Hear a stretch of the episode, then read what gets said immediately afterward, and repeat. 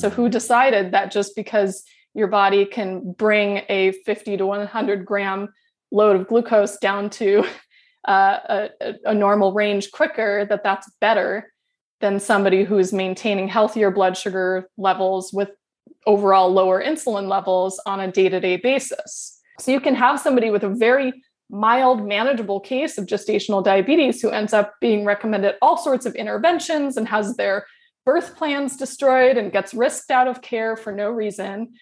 And that's a different clinical scenario than somebody whose blood sugar is consistently spiking to the 160s, 180s, or 200s after meals and isn't being appropriately managed. Those are entirely different clinical scenarios. I'm Cynthia Overgard, owner of Hypnobirthing of Connecticut, childbirth advocate, and postpartum support specialist. And I'm Trisha Ludwig, certified nurse midwife and international board certified lactation consultant. And this is the Down to Birth podcast.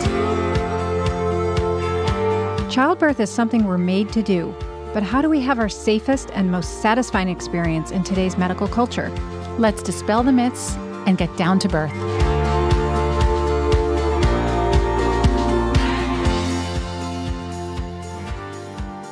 Thanks for having me to the show. My name is Lily Nichols. I'm a registered dietitian nutritionist and a certified diabetes educator who specializes in prenatal nutrition and gestational diabetes.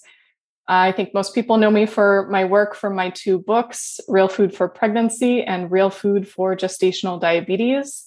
And today we'll be talking about gestational diabetes. So, I think one of the most common things that, uh, or common fears that women have in pregnancy is that they're going to become gestationally diabetic and they're going to have all these potential complications later in pregnancy and an induced birth. Um, can you start to talk to us a little bit about some of the um, ways that women can help prevent developing gestational diabetes and maybe even some of the myths and misconceptions around it? Sure thing. So, you know, that's the million dollar question. Can you prevent gestational diabetes? And if we had a crystal ball and had all the answers, everybody would be doing that. And we would have much lower rates of this pregnancy complication. Um, unfortunately, there's so many potential risk factors. Some are in your control, but some are not within your control that can predispose you to gestational diabetes. That um, I'm of the opinion that it's just a matter of stacking the deck in your favor, but you never know how the trajectory of your pregnancy is going to go. Um, so, some of the risk factors that are within your control are um, entering pregnancy at a healthy weight. Um, and I guess that's one of those things where I don't know if that's in your control if you're thinking about it ahead of time or if you're already pregnant. Um, but that is one of the potential risk factors. Um, levels of certain nutrients can actually help with blood sugar and um, insulin regulation. This includes uh, vitamin D, magnesium, um, chromium, a number of B vitamins. Um, so uh, I'd say one of the biggest ones would be getting your vitamin D levels at a healthy place, um, whether you're planning for conception or already pregnant. The quality of your diet also can play a role as well. Are those nutritional levels something that women can go and have their blood? I mean, I know they can get those levels checked, but that's not routine care in um, obstetrics or even midwifery care. Do you recommend that women go and have blood tests to check their magnesium levels, their vitamin D levels, their chromium levels, their B vitamins? I it, it is rare to have all of those things checked unless you're working with like an integrative functional medicine practitioner. Um, and so some of those things you're probably looking at, you know, a, a full comprehensive micronutrient panel. Um, but in terms of what can easily easily be ordered from a conventional practitioner, I do recommend uh, screening for vitamin D levels um, as early in pregnancy as you can.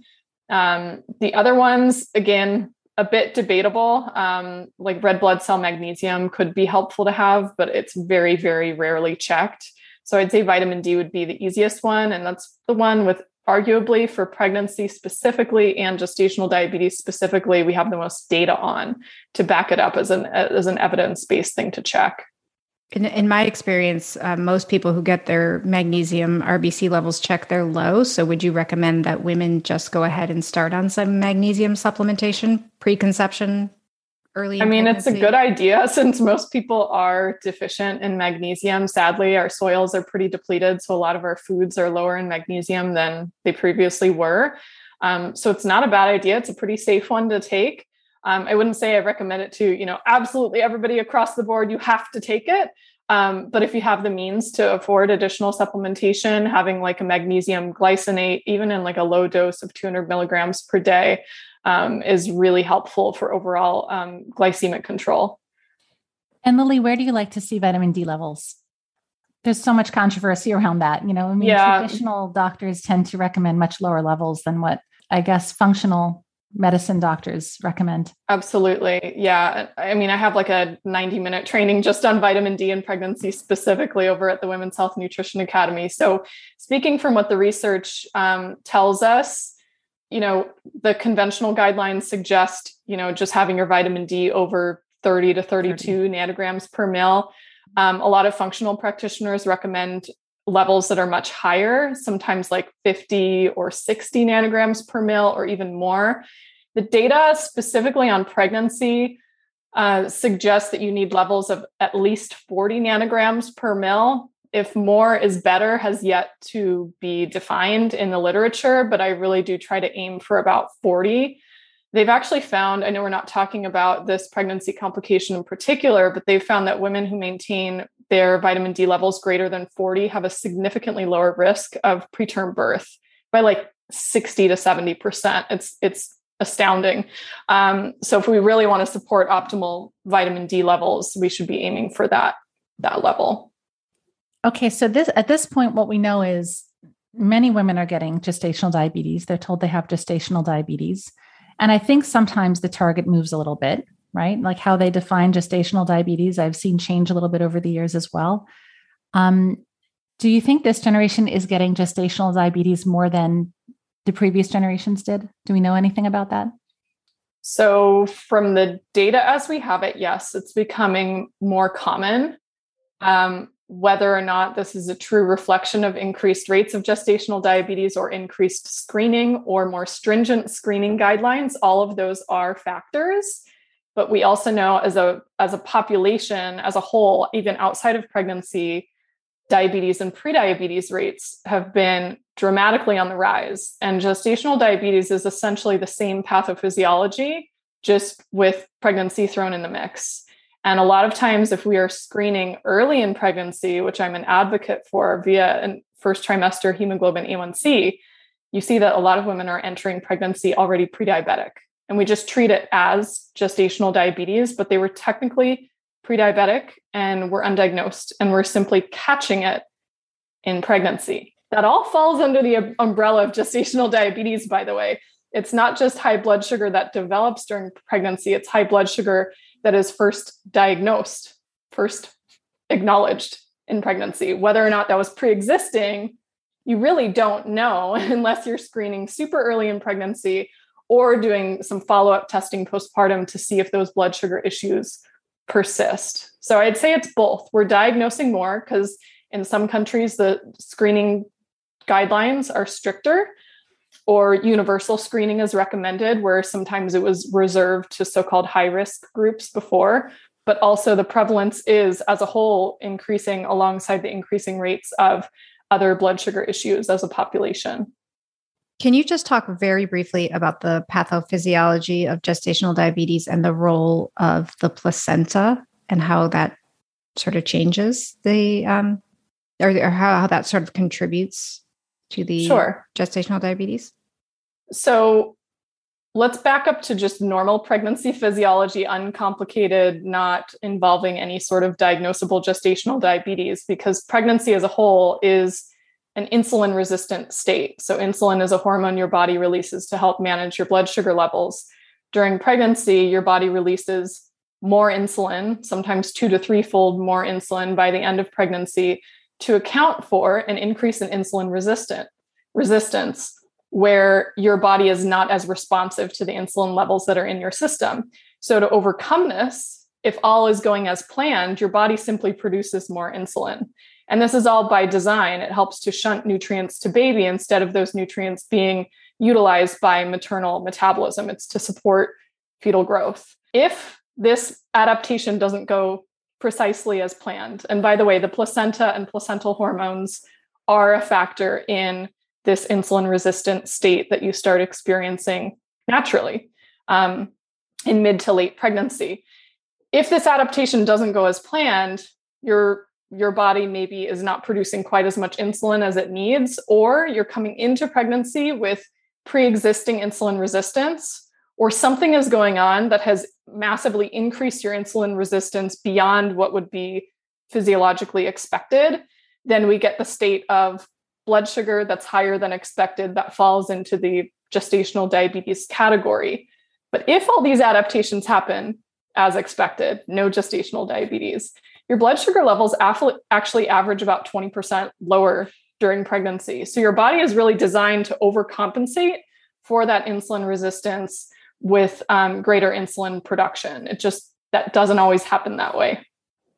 That's one of the reasons that we need to eat so frequently in pregnancy to maintain a healthy blood sugar because it is very easy to get low blood sugar in pregnancy. Is that correct? Uh, potentially. It depends on the stage in pregnancy. Uh, in early pregnancy, hypoglycemia is pretty common because you already have slightly increased insulin production, but very low insulin resistance. Oftentimes, insulin resistance is actually lower in early pregnancy than it is outside of pregnancy. So, for example, in women with type 1 diabetes who have to take insulin shots, like exogenous insulin, sometimes they have to reduce their dosage in early pregnancy because they're not as insulin resistant as they normally would be. Um, so, you're prone to hypoglycemia in early pregnancy, low blood sugar. Later on, your the the adaptation is that your body can more easily switch fuel sources later in pregnancy, so you can more easily switch to burning fat as fuel versus um, carbohydrates as fuel. So if you have a, you know a healthy metabolism, you're less likely to go hypoglycemic um, in later pregnancy. The challenge, though, is that uh, your your stomach is so compressed by baby growing that sometimes you're just not able to eat as large of a quantity of foods at meals, which naturally will lead you to eat um, more frequently. But your body has a lot of stop gaps in place to try to prevent uh, low blood sugar. If a woman is diagnosed with gestational diabetes, can she ever manage it with diet to the point that she can reverse the diagnosis in pregnancy? Whether you can reverse the diagnosis becomes a matter of debate. Um, however, whether it can be managed where your levels don't spike into the gestational diabetic range, absolutely. I see that all the time. And I see that um, especially more fre- frequently for people who are following um, my approach for nutritional management for it. Um, I will also add that there is a chance of a false positive diagnosis for gestational diabetes. For, so, for whatever reason, depending on the screening method you used, uh, you could have tested positive even though you're not and you have no known blood sugar issues. So there have been chance there have been cases um, in my clinical experience where we've had clients that we've realized it's it's a false positive because all their numbers are not just like slightly within range, I mean, perfectly in range, even when eating higher carbohydrate loads. Those cases are sometimes a misdiagnosis. And interestingly, you you won't get re-screened once you get a positive gestational diabetes diagnosis. It's not like they're going to say in four weeks, sure, we'll rescreen you and see if it's still positive. It's yeah, like you're labeled now, and uh, it's an unfortunate situation. And with providers, I think um, a lot of providers jump to worst case scenario with gestational diabetes. So if you, you know, don't pass the test, so to speak, you're automatically treated as high risk. I find that practitioners who have been in the field for longer and have more experience are more willing to be like, okay, maybe that was a false diagnosis, or you're so well controlled, we're not going to force additional um, tests and screenings and uh, birth interventions on you just because um, because really the, the relative risk of any sort of adverse outcome on with gestational diabetes is dependent upon your blood sugar control over the long term um, So if your blood sugar is well within range for, you know, since your diagnosis, you're really at no higher risk of any sort of adverse outcomes than somebody who didn't get diagnosed. So remember, there's That's also false negatives, right? right? So you can have clients who are spiking blood sugar pretty high, um, but they happen to pass the screening test. I think that's a really important point for people to understand that it is not the diagnosis of gestational diabetes that is a problem. It's everything that happens after. And if you are Absolutely. managing your blood sugar health in a healthy way and you're not having those spikes, um, there is no risk to you, your baby, your placenta, your body. Everything is normal. Just because you have that diagnosis doesn't mean that you're going to have bad outcomes in birth. Absolutely. So if a woman goes to a let's say a traditional provider in pregnancy and she is diagnosed with gestational diabetes, what did they usually tell her to do about it? And then let's start to talk about what you recommend instead. I mean, in an ideal world, they would be giving you some nutrition or dietary advice. Um, even conventionally, the first intervention is diet and lifestyle. So, typically some type of movement or exercise and a dietary plan. Um, and then, if those are not enough to manage blood sugar levels, then they might consider medication. I will say some conventional practitioners, A, their dietary advice is not very well suited to the diagnosis. We can talk about that.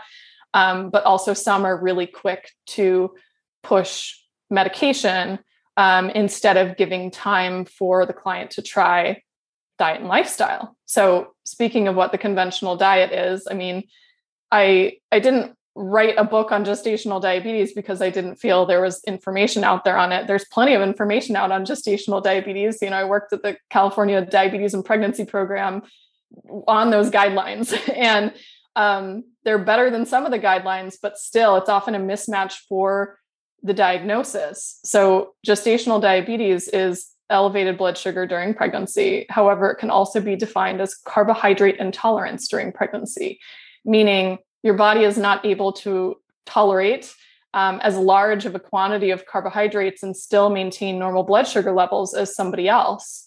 And so the dietary guidelines for gestational diabetes are actually pretty high in carbohydrates. And it's often too much for their body to handle without having high blood sugar after each meal. So if you think of like a typical glucose tolerance test, which can be anywhere from 50 to 75 to 100 grams of glucose in one sitting, well, the carbohydrates that you eat, most of those carbohydrates are converted into glucose in your body. And a typical meal plan for gestational diabetes has meals that have anywhere from 45 to 75 grams of carbohydrates per meal. So, if the majority of those are converted to glucose, why are we expecting that somebody who failed a 50 gram glucose tolerance test is going to be able to handle a meal plan that has 60 grams of carbs per meal? It doesn't take a rocket scientist to say that that doesn't make sense. Can I jump in quickly with a question about carbohydrates? Yep. So, bread is carbohydrates. Yep. And bread is comprised of carbohydrates, and so is a salad. So let's talk about the distinction between getting carbohydrates from produce versus, um, I don't know if we want to say refined, processed. Can you just talk a little bit about that? Well, there's a couple factors with comparing uh, bread and salad. Um, so plant foods are, for the most part, mostly carbohydrates, with the exception of like the really high fat items like nuts, for example. And nuts and seeds have some carbs, but they're mostly protein and fat. Um, the difference really isn't in carbohydrate density. So yes, a salad has some carbs, but you maybe get a gram or two of carbs in your whole bowl of lettuce versus a grain is much more concentrated in carbohydrates. So a typical slice of bread will have about 15 grams of carbs. Okay, so if you have three grams of salad and three grams of bread, is there still a difference nonetheless? if you had the carbohydrates from the bread versus the same amount of carbohydrates from bread versus the same amount of carbohydrates from salad. Yes. It would still be different because of the amount of fiber relative to the carbohydrate load and also the processing. So a salad is unprocessed, like it's it's it, the carbohydrates are locked into the individual cells in those greens And you're also getting probably a two to one ratio of like fiber to carbs. Um, whereas with bread, you're maybe getting, I mean, max like three to five grams of fiber. That's like a super high fiber bread would be maybe three to five grams of fiber per you know 15 grams of carbohydrates per slice. So that ratio of fiber to carbohydrates is different. Furthermore if the, the grains have been processed in flour before it was made into bread that affects the glycemic index was it sourdough fermentation or regular fermentation that makes a difference there's so many potential variables but typically vegetables especially green vegetables do not spike your blood sugar as much as grain or fruit or starch based carbohydrates. And can you talk about the importance of fiber in this conversation?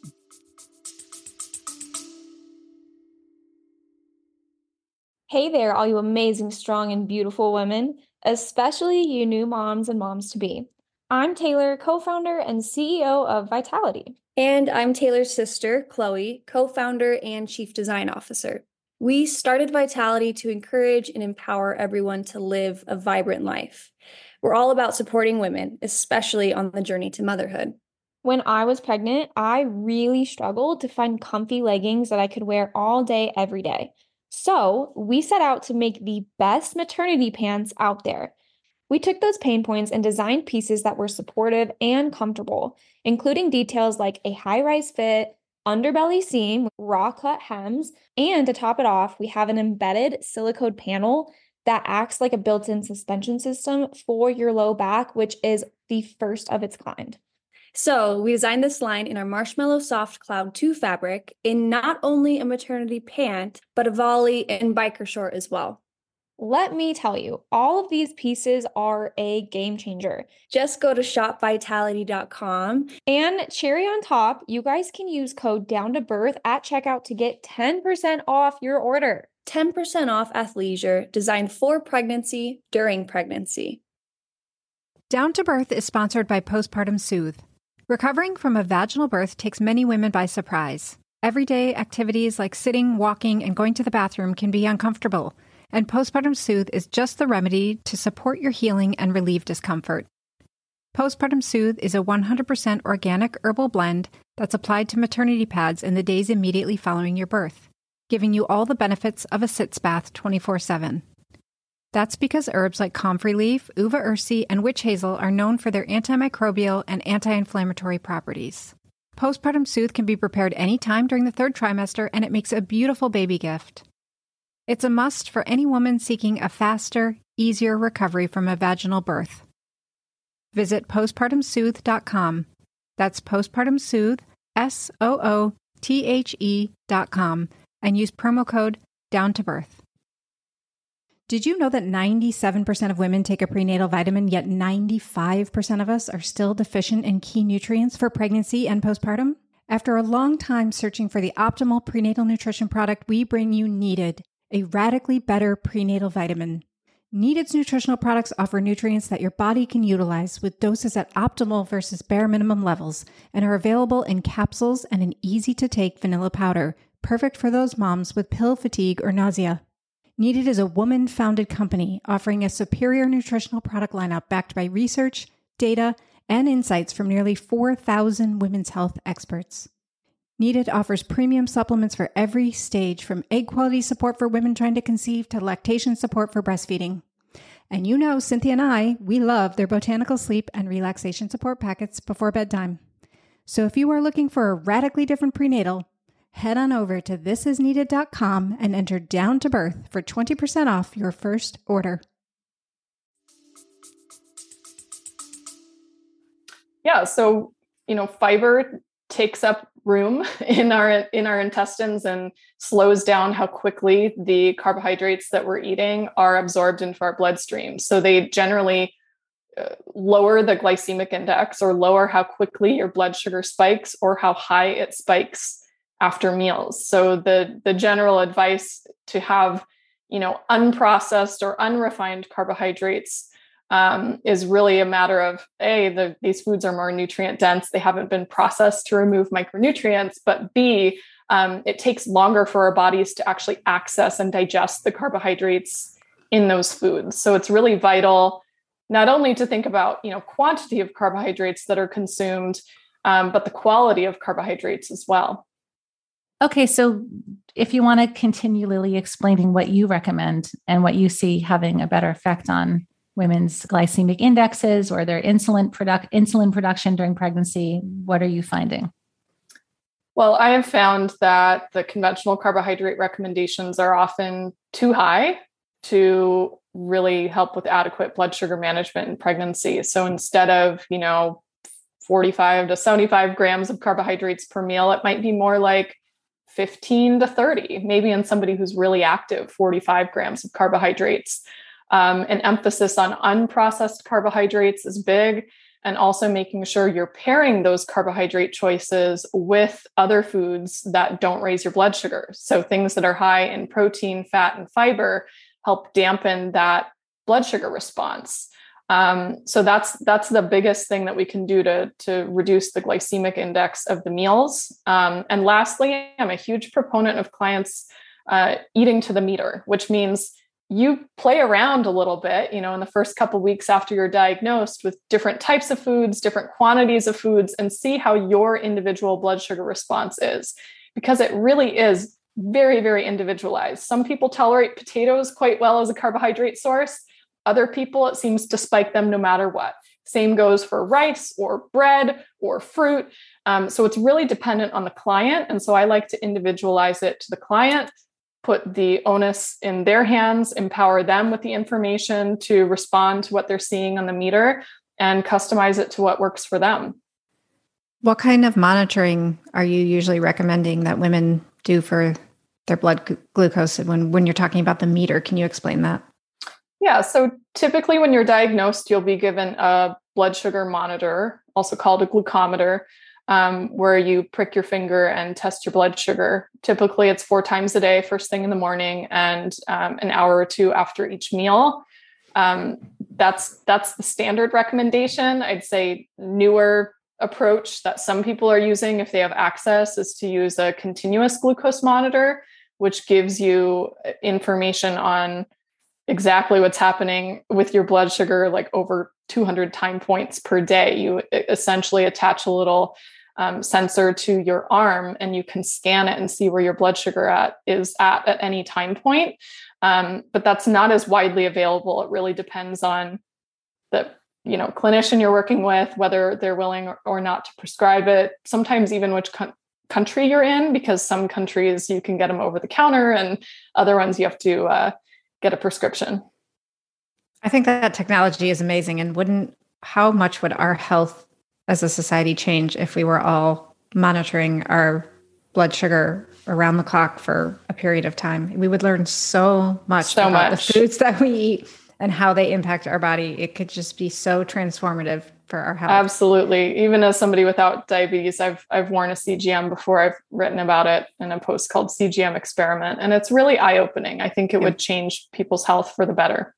So, why is that not the recommendation for pregnant women? When a woman gets diagnosed with gestational diabetes, or even just maybe as a screening tool for whether or not they actually have this, we could help them so much more and we could reduce so much of the frightening um, experience that women go through when they get this diagnosis and all the unnecessary interventions that they are subject to. I agree. We I mean, I'm a looking at it of everybody checking their blood sugar at some point, and some people do choose to screen via home monitoring instead of taking a glucola. Um, I talk about the different screening methods and alternatives and which ones make sense and don't make sense in um, chapter nine of Real Food for Pregnancy for people who want to like consider different options. Um, but that really is uh, for the person who's like committed enough and, and empowered to check their blood sugar for a couple weeks, even without a CGM, just with finger sticks um, at home. It really does make a difference because you can see, like, wow, my symptoms after eating that pasta feeling were like really sleepy and tired mm, that corresponded with my blood sugar spiking. And hey this other meal that i had i felt really good. And hey look my blood sugar didn't spike. And you can start to make more empowered choices about the foods you're eating the combinations you're eating versus just feeling like you have no control over your energy levels and well-being and blood sugar levels and everything else So that was my next question. I'd really like to hear your opinion on the screening tool that is most commonly used, which is to do the one hour glucola test around 28 weeks of 25 to 28 weeks of pregnancy and how um, actually effective that is at picking up true gestational diabetes. it's a long topic. We could do a whole hour talk just on the different screening options. Um, as a whole, it is from the conventional perspective and the research perspective the most studied and therefore what they believe the most validated way to check for gestational diabetes. It is, however, not perfect, um, especially the one used in the United States, which is the two step method a 50 gram screener followed by a three hour 100 gram test. Um, there's an organization called the International Association of Diabetes and Pregnancy or something like that, IADPSG. And they advocate for a different version of the glucola, which is a single test, 75 grams of glucose performed fasting. And that catches more cases of gestational diabetes and it doesn't delay treatment.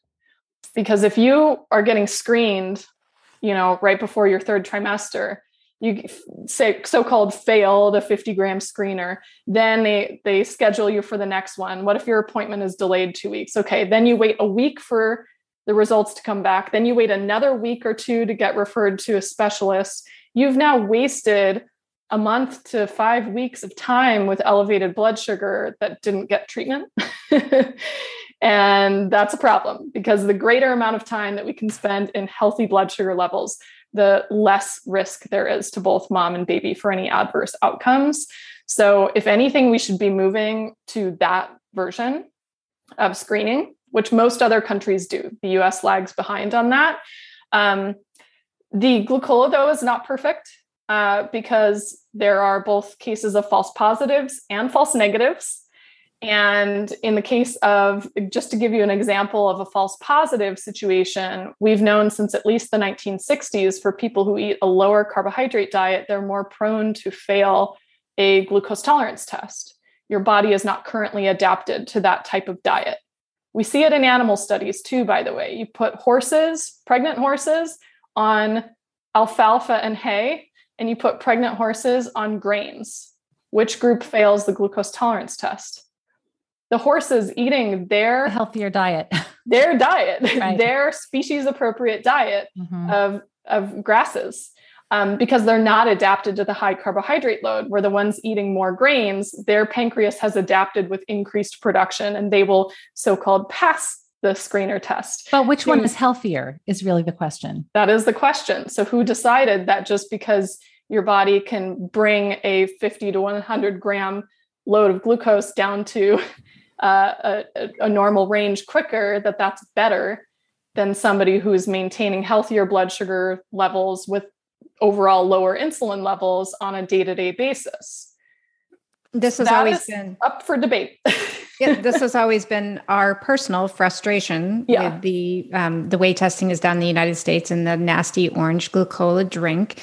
That yeah that's not how we eat. That's not typical of what we do. We're typically eating a balance, you know, not everybody, but you're typically eating a balanced meal with carb with carbs, protein, fat, and fiber. And as yep. a midwife in my home birth practice, that is how we screened women. We gave them a, three different options of meals to choose from that included a high amount of carbohydrates, but was also included some fiber and fat and let's see how your body is responding to the way you're typically eating as opposed to this you know straight sugar load. Yeah I, I do recommend you know a, a two week screening period for people who are going to skip the glucola. And by the way i mean i i can like put myself in that group. In my second pregnancy i skipped the glucola and i wore a cgm um, one time each trimester to see where i was at on top of finger pricking, I kind of treat myself as a science experiment because in my first pregnancy, I did drink the 50 gram glucola in the name of science and I failed by a point. And then tested my blood sugar for two weeks. I wasn't about to drink 100 grams of glucose in one sitting, but I tested my blood sugar for two weeks and all my numbers were perfectly within range, even when eating high carbohydrate meals. Um, so, to perfectly illustrate the point of I'm an example of somebody who eats healthier, relatively low carb, and therefore I am prone to so called failing the screening test. Now, I have to add in a nod to the general population, the US as a whole, 58% of our calories are coming from ultra processed foods, which is mostly sugary foods. So, for people who are not eating very healthy, and are not super on top of you know they don't want to check their blood sugar for two weeks or other things. I think there is a it, there is a place for the glucola.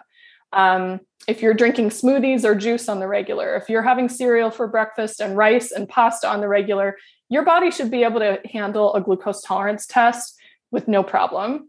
Um, but if you're eating lower carb your insulin production is adapted to that diet.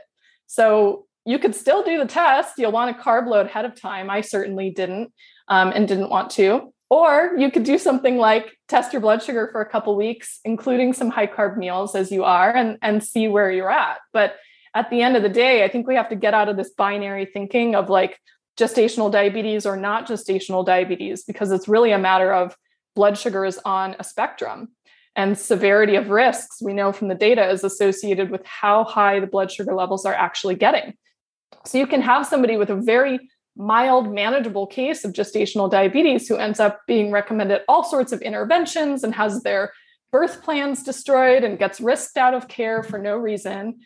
And that's a different clinical scenario than somebody whose blood sugar is consistently spiking to the 160s, 180s, or 200s after meals and isn't being appropriately managed. Those are entirely different clinical scenarios what I'd really like to talk about too is, you know, when I when I have a client who is diagnosed with gestational diabetes, her management of it aside, my concern is always that her provider is now going to pressure her relentlessly into an earlier induction yep. out of fears around having a so-called big baby and i say so-called because we know that it's about head positioning, it's about fetal positioning. Oh, yeah. Trisha once shared some data that showed when shoulder dystocia occurs, I believe it was a 48% to 52% split as to whether the baby was even large anyway. I mean, what are really the risks yeah. of gestational diabetes? Can we talk about that? Because I feel like that's never a part of this conversation. And I, I just think we need to clear that up a little bit. Yeah. What, what are the risks of it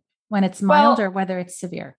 I think they jump to worst case scenarios. So, in worst case scenarios, uncontrolled blood sugar um, can impair fetal lung development, can, of course, you know, change the anthropometrics of the baby, so they accumulate more more fat. They're bigger babies. Um, it can change their ability to like adapt postnatally. So, if your body is um, regularly having high blood sugar levels. Maternal insulin does not cross the placenta, so the baby's pancreas takes up the slack and they start overproducing insulin. So, babies born to mothers who have poorly controlled blood sugar have larger pancreases, they produce more insulin, and they're born essentially insulin resistant. So, the risk of hypoglycemia can be quite high in those infants because they're adapted to a high sugar load. So, they're born the cord is cut, the sugar supply is cut, but their insulin production remains high. It won't stabilize. It won't stabilize. They go hypoglycemic. Where technically, physiologically in pregnancy, your body adapts to go into ketosis more regularly in later pregnancy. You go into fat burning mode, and the baby uses ketones as energy. And during the first few days of life, they're living largely off of their fat stores. They are deepest in ketosis in the first few days of life. But these babies who are sugar adapted from this super high sugar load, they never got used to using fat and ketones as energy. They go hypoglycemic, their insulin is too high. And of course, that's an immediate medical emergency. But long term, these children have anywhere from a six to 19 fold higher risk of diabetes and obesity by the time they're 13. So these this is all the scenario of uncontrolled blood sugar in pregnancy when your blood sugar levels stay within range most of the time, you can have a few highs here and there, everybody does. Um, then you see much lower risks of any of those things. It's really almost indifferent to, um, you know, a, a pregnancy not so-called complicated by gestational diabetes. So it's really a matter of where your blood sugar levels are at, not so much whether you have a positive diagnosis of uh, gestational diabetes or not, if that makes sense. So, Lily, if a woman does get a diagnosis of gestational diabetes, what's the first thing that she should do? What I, we know that you have two books that talk all about this. Can you share a little bit of the highlights from your books about you know, some key things that women can do to start trying to manage the situation and avoid complications, the complications that you just mentioned? Yeah, ab- absolutely. So, you know, the first few weeks after diagnosis, I think for everybody are the most scary because you've heard all of these scary risk factors and you don't want to be high risk and you don't want to have all of these complications or birth interventions. So it's totally normal to feel anxiety about it. Um, so the first thing is to better understand what this diagnosis means and where where your blood sugar levels are at, how your body is responding to food. So checking your blood sugar is the first step, really. Um, and if your provider is not providing you with a glucometer, then you can buy one of those over the counter. Um, as far as learning how food affects your blood sugar uh, and really understanding and conceptualizing what this diagnosis means, I'd recommend checking out Real Food for Gestational Diabetes. That book is intended to walk you through from, oh my gosh, I've been diagnosed, what do I do? To here's what it is, here's how you manage it, here's how you customize and personalize a meal plan to work for you. So, unlike the traditional guidelines, I give you sample meal plans with three different levels of carbohydrates. So, I'm not telling you you have to eat this one one sheet meal plan that you might get from like a nutrition class you go to but here's you know many days of meal plans with different levels of carbohydrates and how to choose which one is going to work for you and to adapt to that um, that book really is intended for you've just been diagnosed with gestational diabetes if you are still in the case of i want to prevent it i want to understand the screening options um, then I'd recommend checking out my other book, Real Food for Pregnancy. I do have a section on um, steps you can take to prevent gestational diabetes. There's also a section on different um, lab test options for diagnosis. So, the pros and cons of a glucose tolerance test and the different types of glucose tolerance tests, using hemoglobin A1C in the first trimester, for example, whether test meals, juice, jelly bean are good alternatives, or testing your blood sugar for a couple weeks. Um, that walks you through a little more on like the preventative and testing options for it. So you're well prepared for those different options. Um, and then I have many, many other resources on gestational diabetes out there. I have a free video series on my website, and I also have a, a comprehensive online course with you can access, um, you know, Q and A with me during office hours and whatnot um, for people who want to take it even further beyond those resources. If you could give women one tip on how to best eat to keep their glucose levels um, healthy, what would that be? Start with breakfast. Fix your breakfast. And what I mean by that is not make yourself breakfast. I mean, yes, make yourself breakfast and eat breakfast. I think that's a good idea for most people, but fix the issues with breakfast um, for giving you optimal blood sugar levels. And then oftentimes your blood sugar control um, falls into line more easily for the rest of the day, fewer cravings, fewer blood sugar spikes. Um, and so, what that really looks like is prioritizing having more protein and fat at breakfast. And some people still can have some carbohydrates, but not having that be the center of the meal. Because once you get on this blood sugar roller coaster of a spike, it's usually followed by a crash which physiologically makes you hungry and crave more carbohydrates to bring your blood sugar up to the normal range. But we usually overeat because we're so hungry and end up spiking and crashing and spiking and crashing all day long. So, work on breakfast first. Uh, whether or not you're pregnant, whether or not you have gestational diabetes, this applies to everybody. It makes a very significant difference in your well being and, and your blood sugar levels. Thanks for joining us at the Down to Birth Show. You can reach us at Down to Birth Show on Instagram or email us at contact at downtobirthshow.com. All of Cynthia's classes and Trisha's breastfeeding services are held live, online, serving women and couples everywhere. Please remember this information is made available to you for educational and informational purposes only.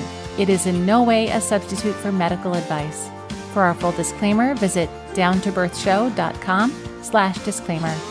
Thanks for tuning in. And as always, hear everyone and listen to yourself. Where in Michigan are you? I, I'm in Ann Arbor. Where are you? Uh, well, I live in Connecticut, but I grew up in East Lansing and I went to school at U of M. So Oh, cool. I'm very, very familiar Very with Ann. Arbor. Yeah. Great We're town. here because my husband is going through a graduate program. I'm actually usually on the West Coast, but um, Nice. I've lived everywhere, including New England. I did my undergrad at uh, UMass, so I spent Nice. a lot of time in New England. It's a beautiful part of the country. I really like New England.